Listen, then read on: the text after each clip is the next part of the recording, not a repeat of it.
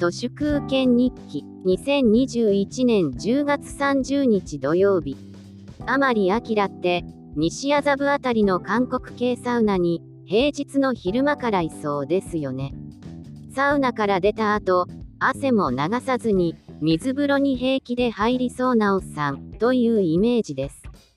その彼は自民党幹事長でありながら己自身が選挙区で危うい情勢とのことで党の要職そっちのけで遅まきながら米軍キャンプのある座まで慌てて辻説法をしているみたいです。その演説の内容が YouTube に上がっていてちょっと聞いてみたのですがこれは典型的なあれ俺おじさんあれもこれもみんな俺がやったをひたすら偉そうに吹聴する悲しい昭和のおじさんです。甘利明の地元選挙区の座間で9人の女性が不気味な殺され方をしたのが明るみに出たのが2017年10月ですけどあの事件を事件の割にはあんまり大騒ぎさせなかったのも彼からマスメディアへの不当な圧力だったんじゃないかと私は疑っています。だって何もかもこのおっさんが日本を動かしている。本人がそうおっしゃっている以上疑わざるを得ませんね。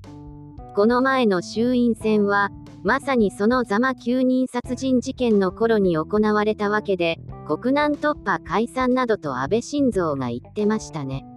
あの頃はまだ、漫画みたいなクソな日本がのうのうと続いていました。安倍晋三の言う国難とは、北朝鮮と少子化だったのですが、そのどっちも突破できてないどころか、ますますリアルな国難に追い込まれています。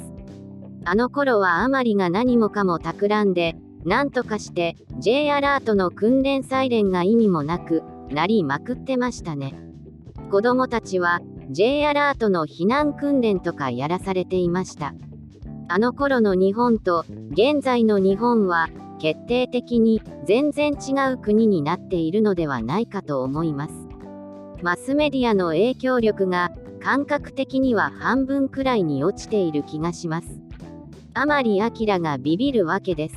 2017年の私周りの出来事を思い浮かべてみると、勤めていた会社を見限り始めた年でした。その前の年からアルコールを飲むのをやめてましたし、アホらしくて社会人なんてやってられないなって思い始めていました。つまり2017年以降のどこかで少なくとも私の近くでは共同幻想とか洗脳がほとんど完全に溶けてしまったつきものが取れた状態になっているのではないかと思います。アフターコロナよりも先にアフター共同幻想の時代が来ています。共同幻想とはイデオロギーのことです。アフター共同幻想の時代とはイデオロギーのまるで機能しない正気と不気味の世界です。日本でまだしょうもない共同幻想が残っているのはポンコツ吸引マシン日本維新の会に勢いのある大阪くらいでしょうか。私からするとあれは単なるテレポリティクス吉本的な弱い者いじめの生贄政治でしかありませんけどね。